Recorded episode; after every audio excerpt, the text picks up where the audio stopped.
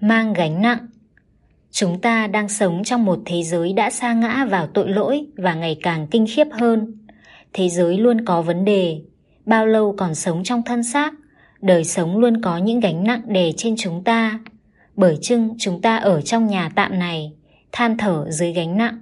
Cô Rinh Tô Nhì, chương 5 câu 4 mọi người đều có những gánh nặng riêng, những vấn đề lớn nhỏ đè nặng trên đời sống. Gánh nặng tình cảm tâm linh, nhu cầu vật chất, sức khỏe, gia đình, con cái.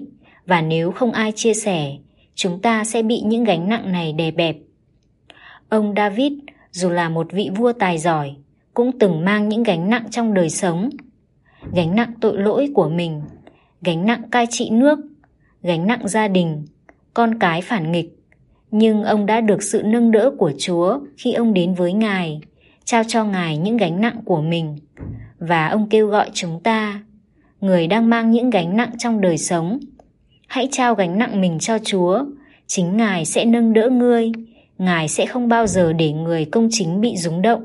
Trong thi thiên, chương 55 câu 22 chúng ta có những gánh nặng chăng? Hãy đến thưa với chúa rằng, chúa ơi, con không thể mang những gánh nặng này. Sứ đồ Phaolô chia sẻ kinh nghiệm gánh nặng trong đời sống của ông trong Cô-rinh-tô nhì chương 12 câu 7 đến 9. Chúa đã cho một cái rằm đâm vào thân xác tôi.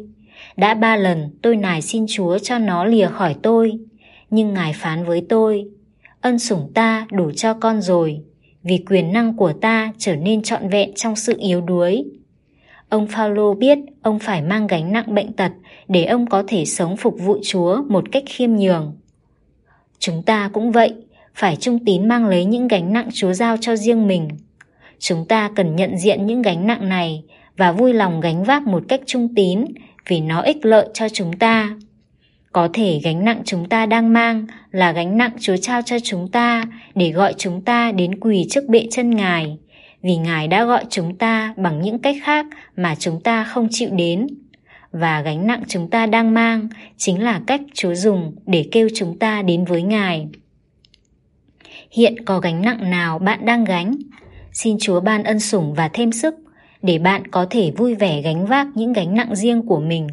Chúa hứa, hỡi những kẻ mệt mỏi và gánh nặng, hãy đến cùng ta, ta sẽ cho các ngươi được yên nghỉ. Trong Matthew chương 11 câu 28 Tháng 3, mời bạn dành thêm thì giờ cầu nguyện cho công cuộc truyền giáo được nêu lên trong vấn đề cầu nguyện và nếu được, mời bạn ghi tên các cơ quan ấy vào lịch cầu nguyện riêng của bạn để tiếp tục cầu nguyện.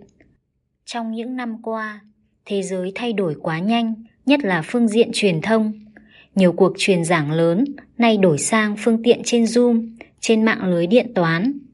Một số cơ quan truyền giáo phải ngưng hoạt động tại nhiều quốc gia và một số nhân viên của các cơ quan truyền giáo phải bị cắt giảm. Xin bạn đặc biệt nhớ đến công cuộc truyền giáo và cầu nguyện. Tháng 3 cũng là tháng chuẩn bị bước vào mùa thương khó và phục sinh. Xin Chúa giúp mỗi chúng ta dùng thời gian này để xét mình và cam kết cầu nguyện cho công cuộc truyền giáo. Mời bạn cùng cam kết cầu thay và trung tín trong sự cam kết ấy. Tin rằng qua sự cầu nguyện, không chỉ các chương trình truyền giáo đạt được những thành quả tốt đẹp mà chính bạn cũng sẽ được vui thỏa trong mối tương giao mật thiết với Chúa. Cầu xin lời hứa của Chúa ai làm theo ý muốn của Đức Chúa Trời thì còn lại đời đời, giúp bạn ý thức được sự hiện diện của Chúa Thánh Linh và để Ngài điều khiển cuộc đời của bạn làm theo ý muốn của Ngài.